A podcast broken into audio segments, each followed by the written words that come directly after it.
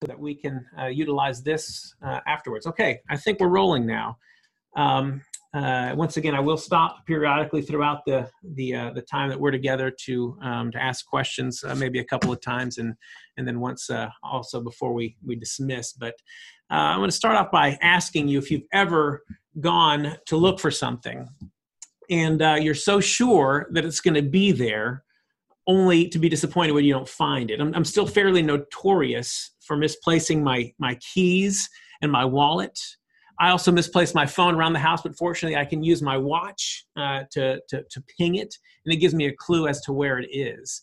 Uh, I know there's technology out there that can do the same thing for my wallet and keys, and I should probably look into that. But uh, it was my older son. It was my older son Jack. Um, he told me something uh, that he went looking for one time, and he was so sure that it would be there, only to be disappointed uh, to not find it. He was about oh, uh, maybe five or six years old, and uh, he asked us for something specific for his birthday. He asked for a a toy cash register.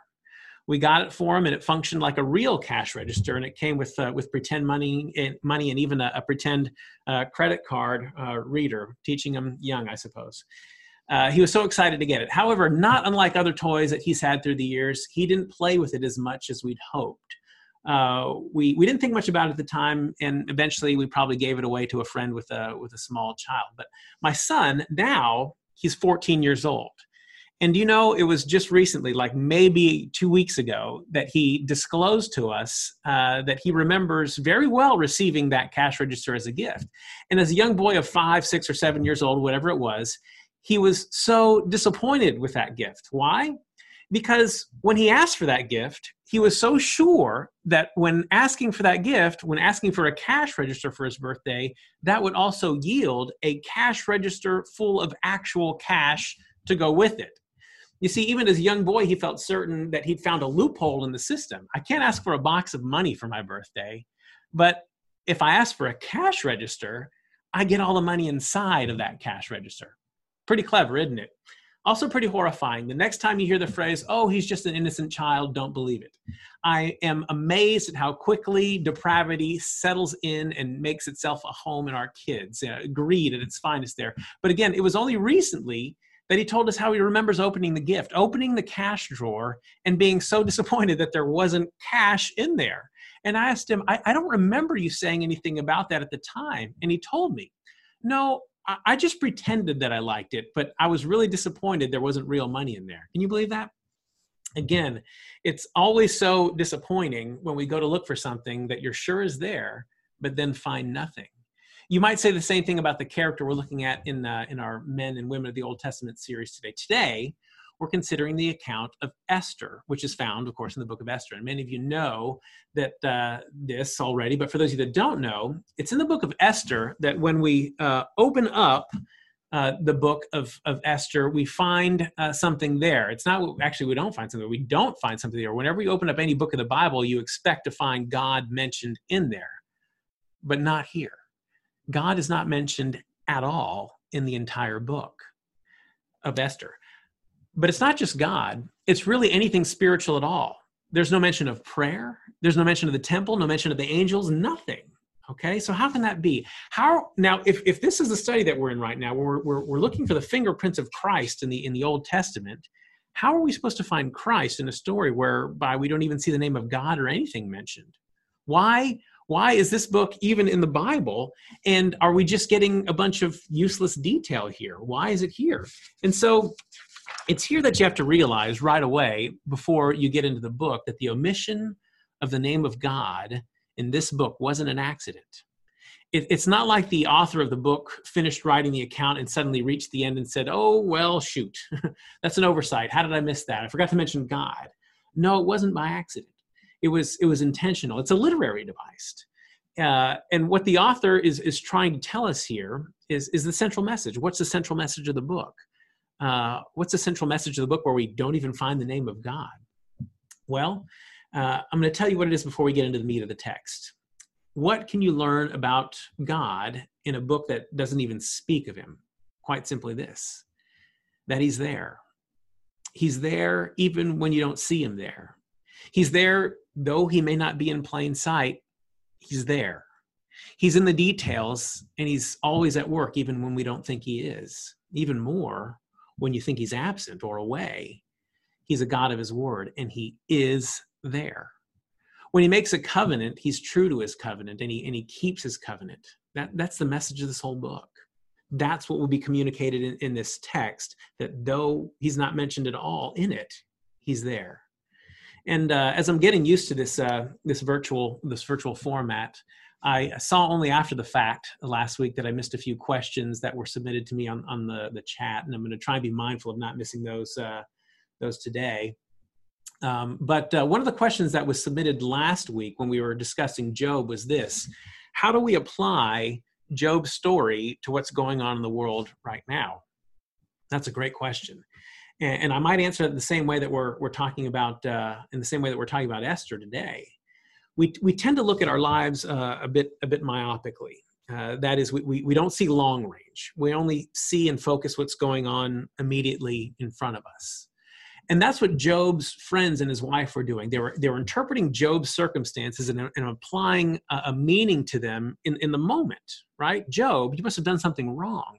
Repent, and, and this will, will all go away. No, it wasn't because Job sinned that all this fell on him, right?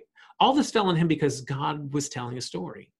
He was telling us a story about Christ. He was telling us a story that, that didn't make total sense in the moment and, and, and would only make sense when it was held against the entirety of, of redemptive history. You see? It seemed like God wasn't there in the moment, but he was. He was he was hard at work in the moment. So how do we apply this to our lives today? It, it, it's it's hard to see God in the moment right now. It, it's hard to see God in a in a global pandemic, but He's there. He's doing something, even when it seems like He's not there. He's there. So let's see for ourselves. Let's go ahead and open our Bibles uh, to the book of Esther. And Esther is is uh, before the book of Psalms. There's two books before the book of Psalms. So if you have trouble finding it, uh, you find the book of Psalms, which is right there uh, in the biggest book of your, your Bible, and back it up to that's where you'll you'll find uh, uh, the story of Esther. And the story takes place around the period of exile, which which again feels a little familiar. All right, we're we're all in exile right now. It feels like we we've been removed from our our church home God's people were removed from their homes in Jerusalem and Judah and, and were hauled off to Babylon. They'd lost their, their beloved promised land. And, and, and quite frankly, they began to wonder if God was still God. Otherwise, if, if he was still God, how could he allow such a thing to happen? Perhaps the, they began to wonder, perhaps the God of the Babylonians was stronger than Yahweh. And they began to wonder if, if God was absent. How, how can this be of, of, of God? How all this is happening? How can this be of God? And again, it has a, a, familiar tone to it right now as we as we consider how can what we're going through right now, how can this be of God? Well, to make a long story short, uh, the Persians defeated the Babylonians. Okay, so the Babylonians were the ones that, that took the, the people from, from Jerusalem and Judah and they, they hauled them off to Babylon. And then the Persians came in and, and defeated the Babylonians. And, and the Babylonian, or excuse me, the Persians uh, told the, the people of God who were there in exile, you're free to go. Go back to your land and start rebuilding if you want. So some, yes, some of the Jews returned to Jerusalem and started rebuilding. However, there were others that remained behind in the land of exile. Not everyone could just just pick up and, and go and start building. And as a, as a minority group who remained behind, the Jews were still viewed with suspicion and sometimes faced uh, threats to their existence from people in a position uh, to harm them. So, so great. Yeah, they were free from the Babylonians, but the Persians didn't exactly embrace them as a treasured minority. They said, "Get the heck out of here! You know, go back to where you belong. You're of no value here."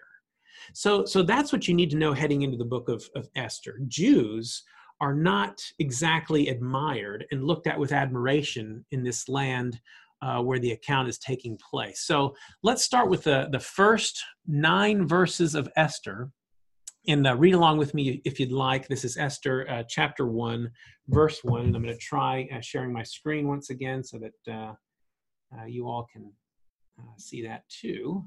And that is right here. And share. Here we go. Minimize you guys here. Here we go.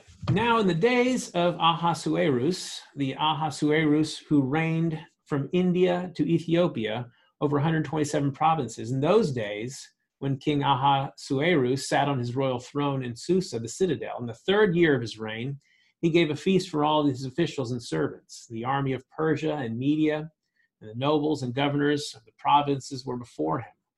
While he showed the riches of his royal glory and his splendor and pomp and of his greatness for many days, 180 days. When these days were completed, the king gave for all the people a present Susa the citadel, both great and small, a feast lasting for seven days in the court of the garden in the king's palace.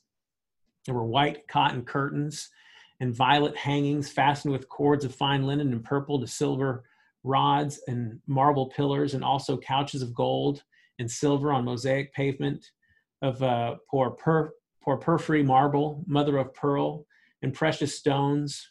Drinks were served in golden vessels, vessels of different kinds, and the royal wine was lavished according to the bounty of the king, and drinking was according to this edict. There is no compulsion. For the king has given orders to all the staff of his palace to do as each man desired. Queen Vashti also gave a feast for the women in the palace that belonged to King Aha Suerus. Okay, uh, back over here now, switching my screen around. Okay, so uh, here's here's the setting. This this is a, a king who's also known as uh, King Xerxes, uh, which is sometimes easier to say than Ahasuerus. All right, so uh, King Xerxes throws a big party, basically to show off what a big shot he is. And this party goes on for days. This is a party of opulence and, and lavishness and excess, as wild as your imagination could take you. And then seven days into the party, the king has had way too much to drink, and he wants to show off to all his buddies how great and beautiful a queen uh, she had or he has. So so skip down to verse 11. It says this, and he summons uh, once again, sharing the screen. This one here. I was telling my wife I need a producer to help me with this. Uh, to, to bring, this is verse 11, to bring Queen Vashti before the king with her royal crown in order to show the peoples and the princes her beauty, for she was lovely to look at. Now, that might seem harmless enough to you, okay? Has a beautiful queen. Uh, it's only slightly objectifying, right? Well, there's more going on here than meets the eye. It seems that he's asking the queen to come in wearing her crown. Now, uh, I realize some of you may have younger ears listening here, so I'll be gentle. He, she was to wear her crown and there were no other articles of clothing mentioned. I'll leave it at that. So, how does Queen Vashti reply to this? Uh, verse 12. Here we go.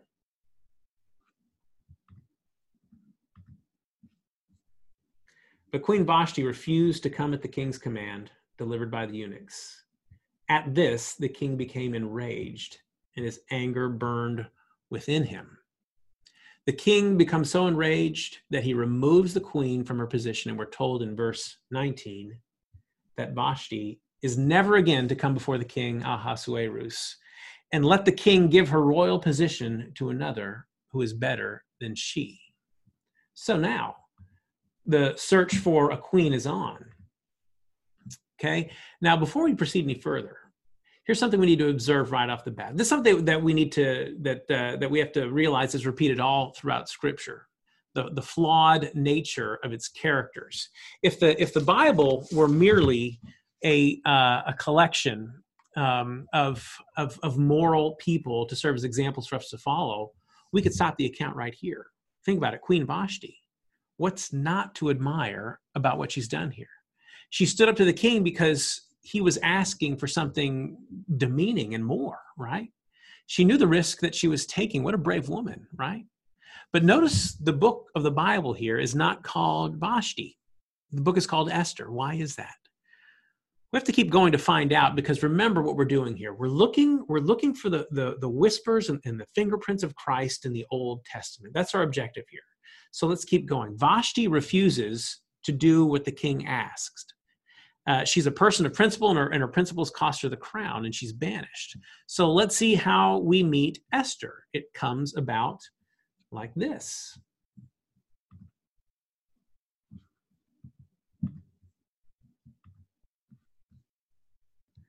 Uh, chapter 2, verses uh, 1 to 4. After these things, When the anger of King Ahasuerus had abated, he remembered Vashti and what she had done and what had been decreed against her. Then the king's young men who attended him said, Let beautiful young virgins be sought out for the king, and let the king appoint officers in all the provinces of his kingdom to gather all the beautiful young virgins to the harem in the Susa, the citadel, under, under the custody of Hegai, the king's eunuch who is in charge of the women. Let their cosmetics be given them, and let the young women who please who pleases the king be queen instead of Vashti. This pleased the king, and he did so. So the search for the queen is on. The king's henchmen are sent out to the kingdom to find the most beautiful women in the land, and they bring them back. It's believed that they would probably bring back hundreds of women, perhaps even as many as a thousand. And every woman they brought back didn't really have a choice in the matter. That's what it's suggesting in, in, uh, in verse 8. They were brought in, each one of them, as if they were being prepared for a massive beauty pageant or something. And, and they all went underwent uh, beauty treatments and, and training because they were each going to get to spend one night with the king. It's it's quite the the classy setup. Uh, and in that one night with a king, their entire future hinged on, hinged on what would happen in there. Now, the likely outcome, if you're rounded up, is that you would either become a concubine, or if he really liked you, if the king really liked you, you might become one of his wives and maybe even have a, a child with the king. And then that that affords you certain rights and privileges too if you have a, an heir. Okay, but if he really really liked you guess what? You become queen. Not just not just a wife but the queen. So that's how the whole process worked. And so how does esther figure into all this? Well esther is a jew and if you'll remember what i mentioned at the start the jews weren't exactly a celebrated minority and, and what we're told in chapter two is that Esther was an orphan who was being raised by her uncle, whose name was Mordecai. And Esther was beautiful, exactly the kind of woman the king's goons would be looking for. And the king's chief goon in charge of all the women was a guy named Hegai. And he's the one who finds Esther. We're told in verse 9 of chapter 2.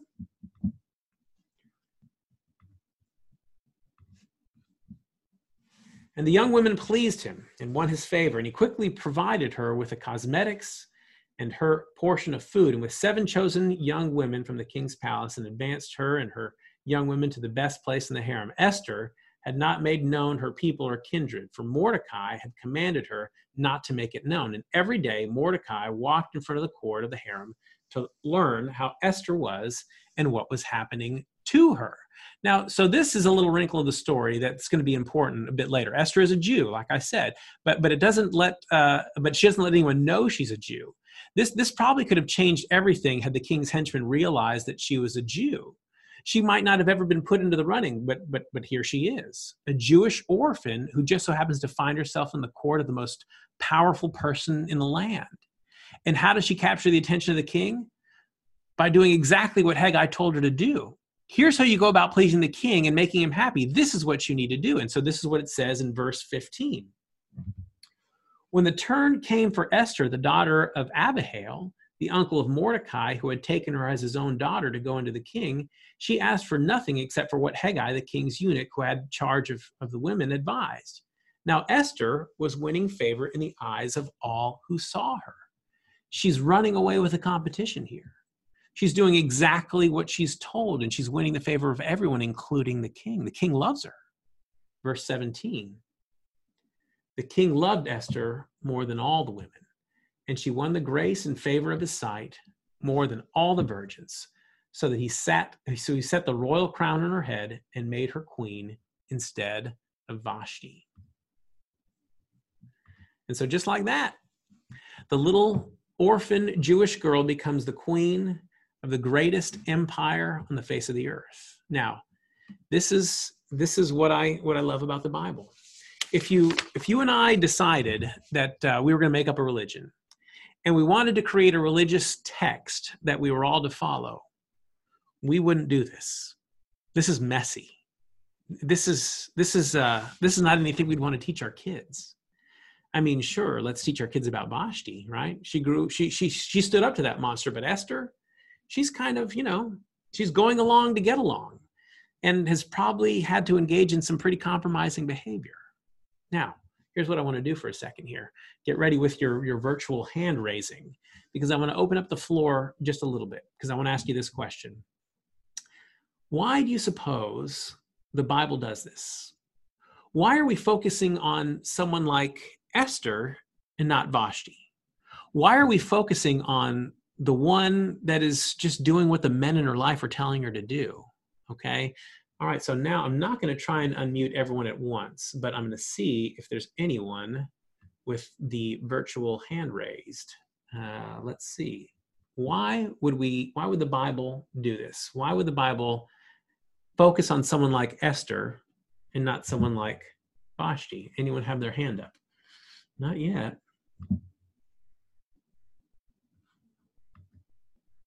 No brave souls that want to take a chance. Why, why would we focus on someone like Esther and not Vashti?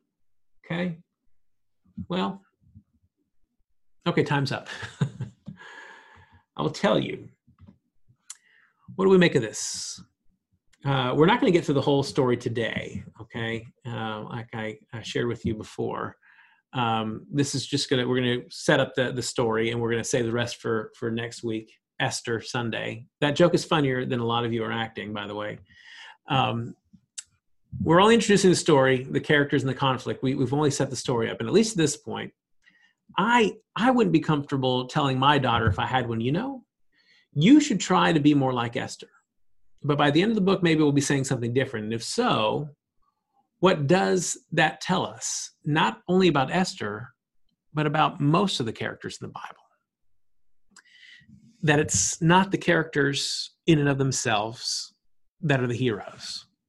The Bible shows us time and again it's not the moral people that God seeks out and says, you know what? I could really use that one. I could accomplish some great things with that person he's so moral and or she's so upright let, let's use them no the bible doesn't say that at all it's the flawed people it's the broken people the ones that are empty the sellouts the, the, the ones who can't stand on their own those are the ones that he uses time and again it's the marginalized the weak not the strong god works with esther he changes Esther. He stays with her. He's patient with her. God grows her and molds her into his design. And, and we have to be encouraged by this, don't we? This means that no matter how badly we've screwed up, no matter how, how, how much we've messed up, no matter what egregious sins you've committed or I've committed, you can't say that God has written you off. That's the beauty of this, right? And it points us to something else too. Remember, remember once again what we're trying to do here. We're trying to find the whispers of Christ in this account is there anything, anything at all that we've seen so far that we can make a comparison between Esther and Jesus? It's tough, isn't it? Esther is not who we'd expect to be used by God in such a way that that one day she would get a book of the Bible named after her. She's an unlikely person, isn't she? Think about that. Unlike that should ring a bell in your head. Unlikely person, unlikely hero. All right. When Jesus walked our earth, was he the Messiah that everyone expected? Not in the least. He, he wasn't who we'd expect. He was an unlikely person. What a great thing to consider on Palm Sunday. They waved palm branches and yelled, Please save us. That's what Hosanna means. It literally means it's, a, it's an, a pleading, Please save us. Not because he was humble, meek, and lowly, but because they thought he was a military savior the Messiah of the world, the son of a carpenter who basically lived in poverty, no sword in hand. Are you sure we got the right guy? It's all very surprising, isn't it? It's why they went from waving palm branches at him to spitting on his face in less than a week's time. Okay, so let me give you an idea as to where the account is headed. And I do see one thing here I'm going to check on because she is Jewish. It was a good guess because she is Jewish. That is important. There's something important. Uh, Kim uh, raised her hand, or it might have uh, uh been her husband, but uh, Dean, but uh, points out because she is Jewish. Yes, Jesus was Jewish. And there, there is, that is a clue to the story here. Because remember, what, remember what we're doing here in this, this account. Uh, we are noting right from the onset that God is not mentioned anywhere not not throughout not the temple not not angel nothing okay But the fact that she's Jewish, that is important. And that's gonna that's gonna play into what this story develops into. Remember, remember what we said. Even when we can't see him there, God is there. Okay. All right. So let me give you a, an idea as to where uh, this account is headed uh, from here and what we'll cover next week. You have to begin to realize, remember, though it appears that God is absent, he's really hard at work. Okay. And just like this week, how it just so happened that a young Jewish orphan, the most unlikely of people, ends up in a place of prominence, the most powerful court in the world. The young Jewish girl who holds, holds a place of, of, of influence and power. How'd that happen? We'll start to see a lot of these as we go through the text. It just so happened moments. And whenever we see those, it just so happened moments, we have to stop and realize there's no such thing as a just so happened moment. There's a real and present force behind the just so happened moments. Okay, so just for a quick preview of next week, we see an important detail develop in the story, and uh, it begins in verse 19 uh, of chapter 2. And uh, let's see if I can bring that back over here. Verse 19, chapter 2 says this now, when the virgins were gathered together uh, the second time, Mordecai was sitting at the king's gate. Esther had not made known her kindred or her people, as Mordecai had commanded her, for Esther obeyed Mordecai just as when she was brought up by him. In those days, as Mordecai was sitting at the king's gate, uh, Bigthan and Teresh, two of the king's eunuchs who guarded the threshold, became angry and sought to lay hands on King Ahasuerus. And so this came to the knowledge of Mordecai and told it to Queen Esther and Esther told the king in the name of Mordecai. When the affair was investigated and found to be so, the men were both hanged on the gallows, and it was recorded in the book of the Chronicles in the presence of the king. Okay, and so this is what happens. Mordecai, this is Esther's uncle, he's hanging around the king's gate as he usually did. This was his way of checking on, on Esther. And as he's there, it just so happened that he overhears a plot to execute King Ahasuerus. And he passes the word along to Esther, and, and Esther tells the king, Hey, my uncle Mordecai heard that these two guys that, that work for you are, are out to try and kill you. And so they looked into it and they found it to be true. And so the king had the two guys hanged. So in the end, what happened? Mordecai saved the king's life.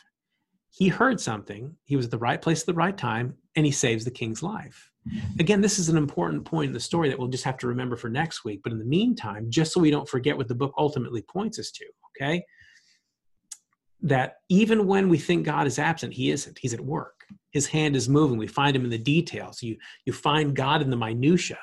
And just because we can't see Him at work doesn't mean He isn't working. And, and here's what we have to remember: this is how God still operates today. We have to realize there are no it just so happened moments for us either. He's there. He's present and he's at work. And as an example, as I've always uh, found this uh, this point fascinating, um, how God operates today, um, you can you can almost ask any medical doctor uh, how many times they've been in a situation or in a room or on, on an airplane when someone calls out, "Is there a doctor in the house?" or "Is there a doctor on board the plane?" And and the first time that this was pointed out to me was by a friend uh, who who um, uh, whose father was a doctor, and she was trying and she wasn't trying she wasn't trying to make a point or anything just just commenting uh, on the fact that that uh, what it was like growing up with a doctor.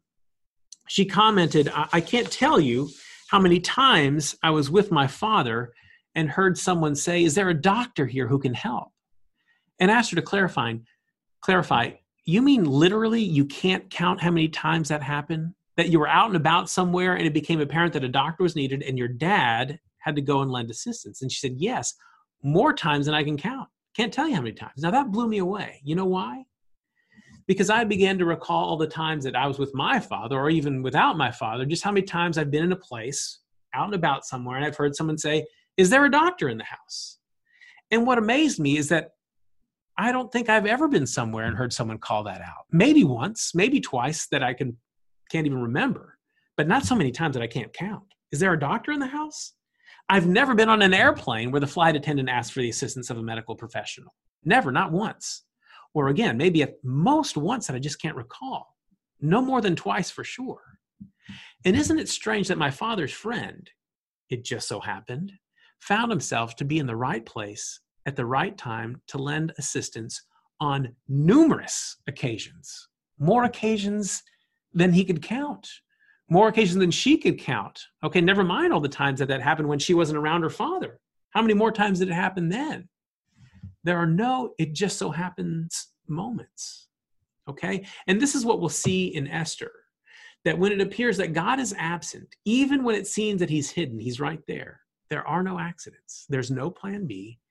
It isn't just a neat coincidence that Mordecai was at the right place at the right time to overhear a plot to overthrow the king. If he doesn't overhear the plot to kill the king, he can't tell Esther about it. And if he doesn't tell Esther about it, then Esther can't warn the king. And if Esther doesn't warn the king, the king dies. And what if the king dies? Would you believe if the king dies, it means certain death for the Jews? And if the Jews are done away with, you and I might not be gathered here today. It's a good thing that Mordecai just so happened to be at the right place at the right time.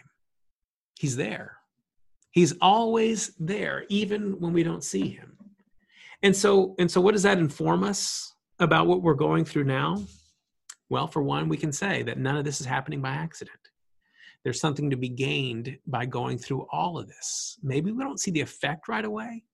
Maybe there's there's something we have to, to hold on to as, as we wrestle uh, uh, through these uncertain times.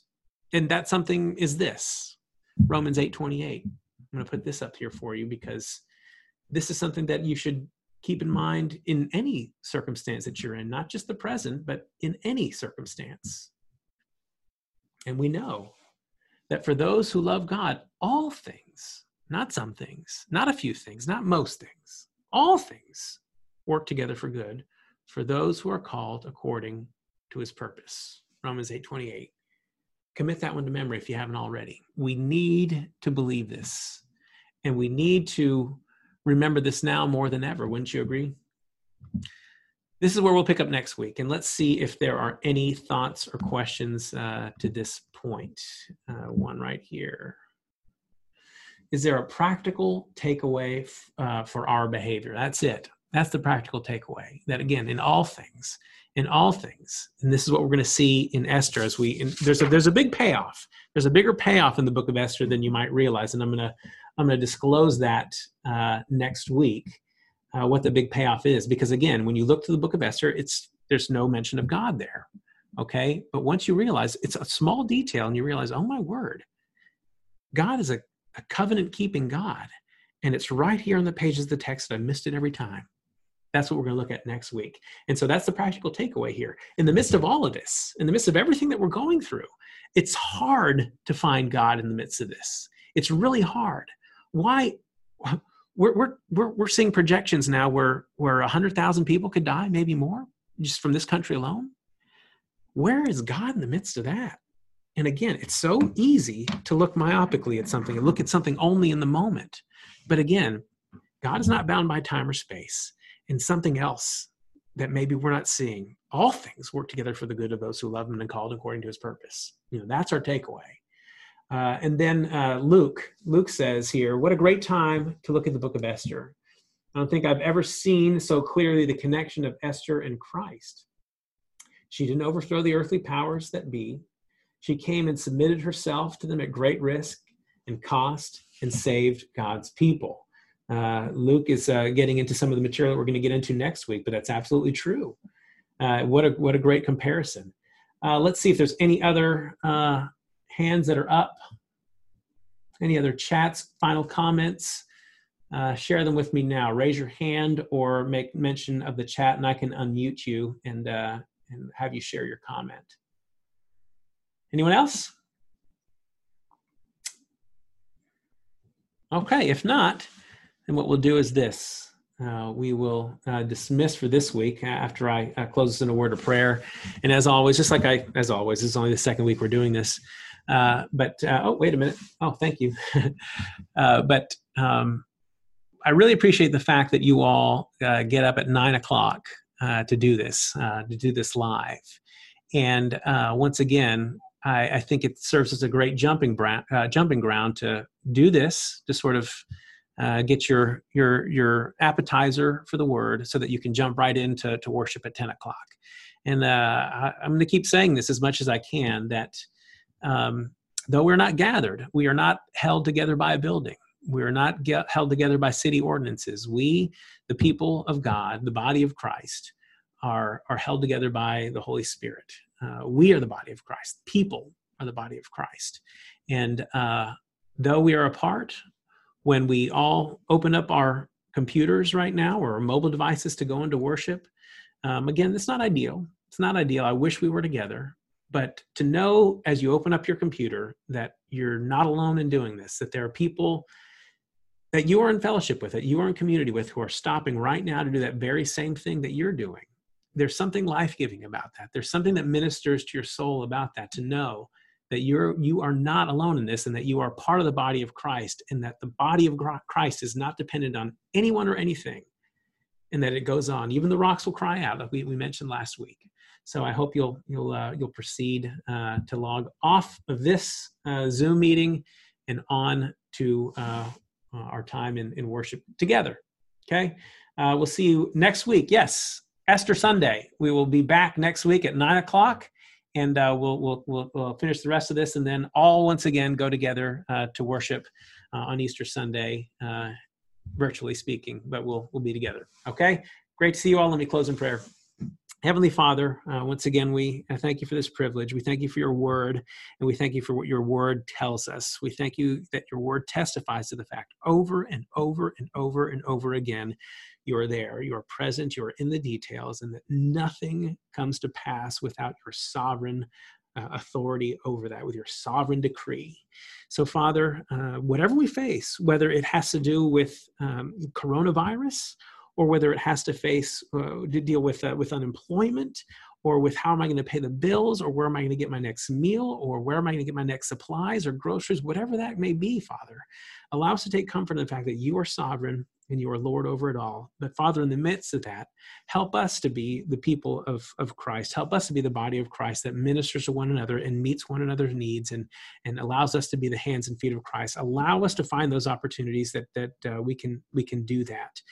Uh, so we thank you for this time, uh, this unique time that enables us to do that very thing. We pray all this in the name of Christ, and it's for his sake that we pray it. Amen. Love you all, and I uh, look forward to seeing you guys again soon, virtually and hopefully in person soon. We'll see you later.